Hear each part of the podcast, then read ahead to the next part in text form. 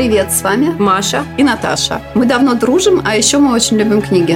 Я, например, даже сделала книги своей профессии и работаю в книжном издательстве. Наш подкаст называется «Книжный клатч». Как в типичной дамской сумочке, куда вещи попадают без каких-либо правил и метода, в нашем клатче раз в неделю оказывается случайным образом выбранная нами книга, и мы в свое удовольствие ее обсуждаем.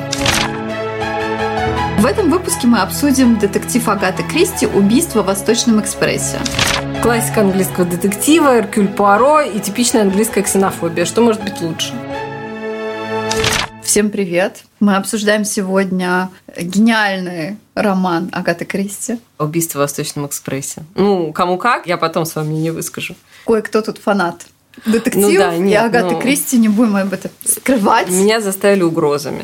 Итак, сначала у нас э, план. Мы рассказываем содержание, но не полностью. А потом мы перейдем к героям, обсудим, какие они в детективе, какую функцию они выполняют. И третье, мы остановимся на жанре и выскажем как раз свои да, мнения. Все, все, что мы думаем об этом. Мы решили в этот раз, что в отличие от э, всех остальных наших выпусков, мы не будем спойлерить окончание, потому что ну, детектив же, типа, и чтобы вы не догадались, чем там закончится дело, потому что, ну, мне кажется, хотя, мне кажется, все знают, что такое убийство в Восточном экспрессе и чем он заканчивается. Все смотрели фильм, но мы ну, все равно мере, не фильм скажем. Смотрели. А потом фильм уже несколько было. Ну, неважно. Короче, значит, идея в следующем. Эркюль Паро Гений, гений. О котором вы, возможно, слышали. Гений, филантроп, миллионер, вот это вот железный человек. У него какое-то было дело в Ираке. Он его закончил и отправил... Или в Сирии. В Сирии. И он его закончил и отправляется обратно в Лондон. Причем ему нужно срочно ехать, потому что его туда вызывают... По делу да, вызывают. по какому-то делу. Но вот самое, когда мы обе слушали в аудио-варианте эту книжку, и когда описывается география, как он проезжает, то сейчас уже даже невозможно себе представить, что вы можете так да, путешествовать. Да, да. Ты встречаешь все эти названия, а, употребляемые ну, просто как остановки э, поезда. Багдад, Алеппо, еще какой-то был город иракский, в котором тоже там много чего происходило во время он не так отдаленное. Путешествие начинается в Алеппо. Эркюль Паро садится в этот поезд. Поезд Восточный экспресс. Восточный экспресс, соответственно, знаменитый поезд, очень дорогой, но который идет от края до края, прямо с, из Азии до там, Франции, вот, до Кале где он должен, я так понимаю, пересесть на корабль и отправиться в свою Англию великолепную. Потому что туннеля под Ла-Маншем тогда еще не было. И так получается, что вместе с ним э, там оказывается глава вот этой вот э, линии Восточного экспресса, месье Бук который... Э, и происходит то, да, что и происходит, да, обычно. естественно. Да. А, причем это еще не сезон, то есть это все происходит зимой, и поэтому они ожидают, когда Эркюль Поро садится в этот поезд, он ожидает, что поезд будет абсолютно свободен, потому что а предыдущий поезд, который довез его до Стамбула, он э, был пустой. Там было только два пассажира, э, которых он очень хорошо запомнил. Это была девушка, молодая англичанка, и э, тоже англичанин, полковник. Э, и эти двое пассажиров вместе с ним пересаживаются на Восточный экспресс, он их там снова встречает. И вот в этом Восточном экспрессе, как ни странно, несмотря на то, что не сезон, оказываются полностью забиты все купе первого класса. А, это всех очень удивляет, все об этом довольно часто упоминают. И кто там оказывается? Но главное, как он получил билет. А, ну получил билет по блату. По потому блату, что, да, да, потому что этот вот э, глава Восточного экспресса, он его дружочек какой-то э, давний. Значит, кто там есть? Там есть, ну это, наверное, не принцесса, княгиня. Княгиня Драгомиров, русская, пожилая, очень некрасивая дама, но очень властная и такая очень заметная. Там э, двое э, дворян э, венгерских, да? Мне кажется, да. Муж и жена, они граф и графиня, да? Потом там есть американец, мистер Рэчет, со своим секретарем. Его Пуаро тоже заметил еще в Стамбуле, они остановились в одной гостинице. Он кажется очень любезным и хорошо воспитанным, но в его лице есть что-то очень-очень неприятное, отталкивающее, что замечают абсолютно все. То есть его он всем не нравится. Потом, значит, полковник э, и вот эта э, девушка-гувернантка, которая тоже в этом поезде. Потом там еще пожилая американка, которая без конца трепится о своей дочке. Еще одна э, какая-то шведка, тоже пожилая, очень тихая, скромная тетечка, которая все время смущается и э, молчит и так далее. Вот. И кто еще? еще, ну, еще там пару человек. Да. да. В общем, этот мистер Рэчет, которого встретил Пуаро э, в Стамбуле, он оказывается, значит, опять же, с ним в одном поезде, и он его подзывает к себе, Пуаро, и говорит, что я очень богатый человек, и мне моей жизни угрожает опасность, я хочу вас нанять, потому что он узнал Пуаро, Э, ну, Баро, естественно, всемирно известный детектив, это понятно, все как только видят его сразу. Ну вот. И он его просит э, стать его охранником. Но это какая-то комичная ситуация. Да, я тоже не очень поняла, как он должен охранять его. Ну, вот он ему предлагает, ну, видимо, может, он ему имел в виду, э, предполагал, что он ему даже предложит работу, ну, типа, узнать, кто вот эти злоумышленники, которые ему угрожают. Потому что, ну, как бы дальше развить эту мысль Пуаро ему не дал, потому что он отказался. И после того, как между ними произошел этот разговор за ужином, э, наступает ночь, и за ночь происходят две вещи, как в мафии, да? Э, типа все закрывают глаза, и теперь все открывают глаза и узнают две вещи. Во-первых, мистер Рэчета убили ночью, а во-вторых, поезд э, застрял в снегу, поскольку зима, и не может двигаться дальше. И тут у меня вот при э, прошлых прочтениях романа и прослушиваниях у меня не было вопроса, но сейчас у меня есть вопрос. А как будет храниться труп? А там холодно очень, все нормально. В снег уложат. Эта деталь не рассмотрена в романе. Нет, не рассмотрена. Но там, на самом деле, довольно много деталей не рассмотрено, потому что они же все в первом классе. И не была, например, первая мысль, а как они будут, ну, хватит ли им э, угля, еды, еды чтобы там не вымерзнуть. Как, знаешь, у Марка Твена вот это людоедство в поезде это знаменитое. Вот, не наступит ли такая ситуация, потому что даже будет неважно, кто убил этого Рэчета. Тогда... Важно, как хорошо он сохранился. Да, да, да. Можно будет его использовать в качестве э, так сказать, первого э, обеда совместного. Вот. Э, ну, в общем, идея в том, что Пуаро сначала по одному опрашивает всех пассажиров. Ну, его этот месье Бук просит, естественно, заняться этим делом. Он вызывает к себе каждого пассажира, наедине каждого из них по очереди опрашивает. И потом, что вообще согрела мою э, душу человека, закончившего иньяс, это глава, которая называется «Саммари» этих э, показаний э, путешественников. Если вы пропустили предыдущие главы, вы можете сразу туда. Вот, то есть там идет краткое изложение по пунктам. Вот, э, поэтому, э, ну вот, значит, дается вот это изложение, и дальше Пуаро, э, как он сам говорит, откидывается в кресле и начинает думать. А, и тут мы заканчиваем. Даже детектив, и мы не будем раскрывать вам, в чем суть. Так что прочитайте сами и узнаете. Можно кино посмотреть, это короче.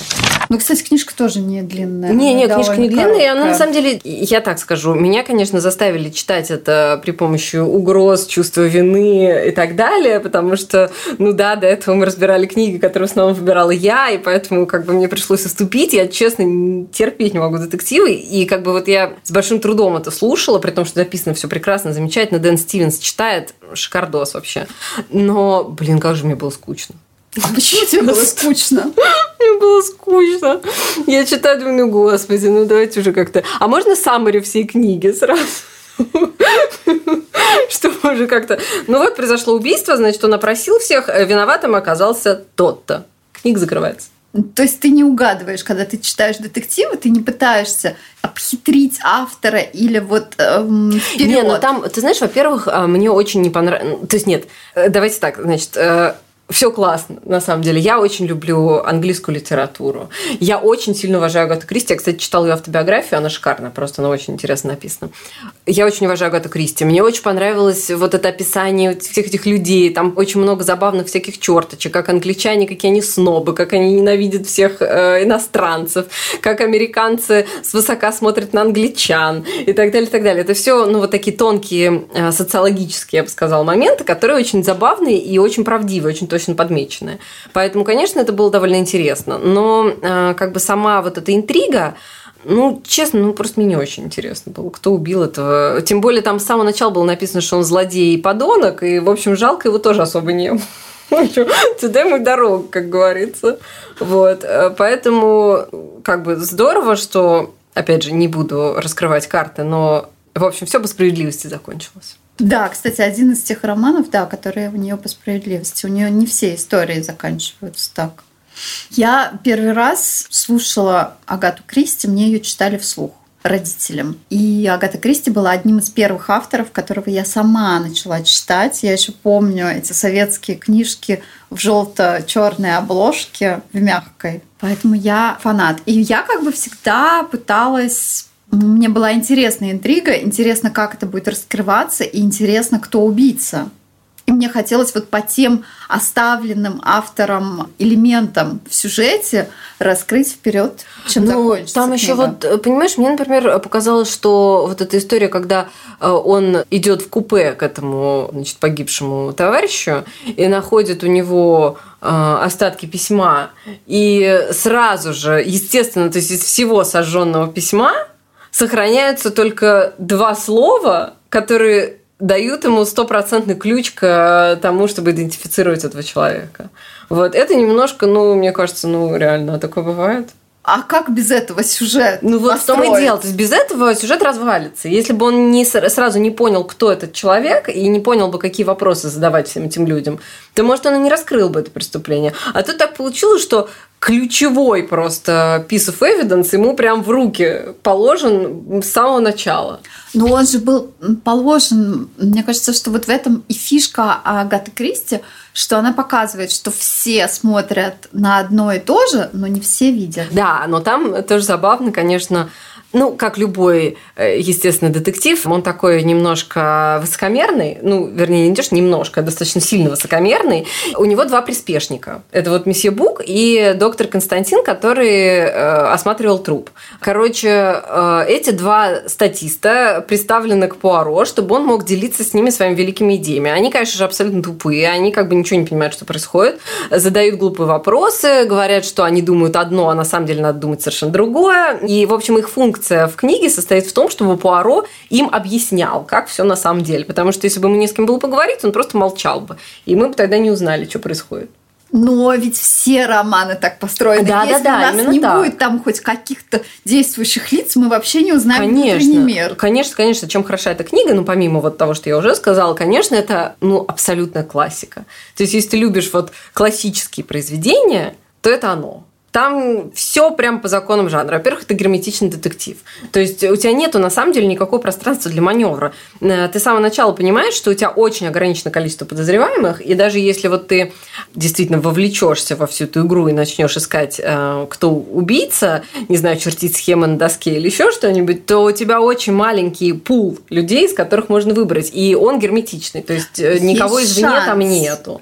Да, и это хорошо, потому что когда ты читаешь кого-нибудь там, Ю Носби, конечно, не совсем детектив, а больше триллер, но у тебя там нет шансов. Да, там, там сложно. Там автор тебя полностью ведет, и ты должен идти вместе с ним, и он нагоняет ну, какое-то ощущение страха, неведомости, а здесь нет, здесь ты можешь. Да, здесь, ну вот я говорю, что поэтому это вот именно такая классика жанра, то есть э, ограниченное количество людей, э, помощники вот эти, которым он все озвучивает, это все прям по классике. Мне кажется, вот почему я люблю именно такие детективы, в которых все уже есть, а, потому что ты как читатель находишься в относительно равном ситуации, как автор. Автор не водит тебя за нос, а он тебе все показывает, да, и у тебя карты, есть да, шанс. Да. Это равноправная ситуация. Ну, в общем, да, да, конечно.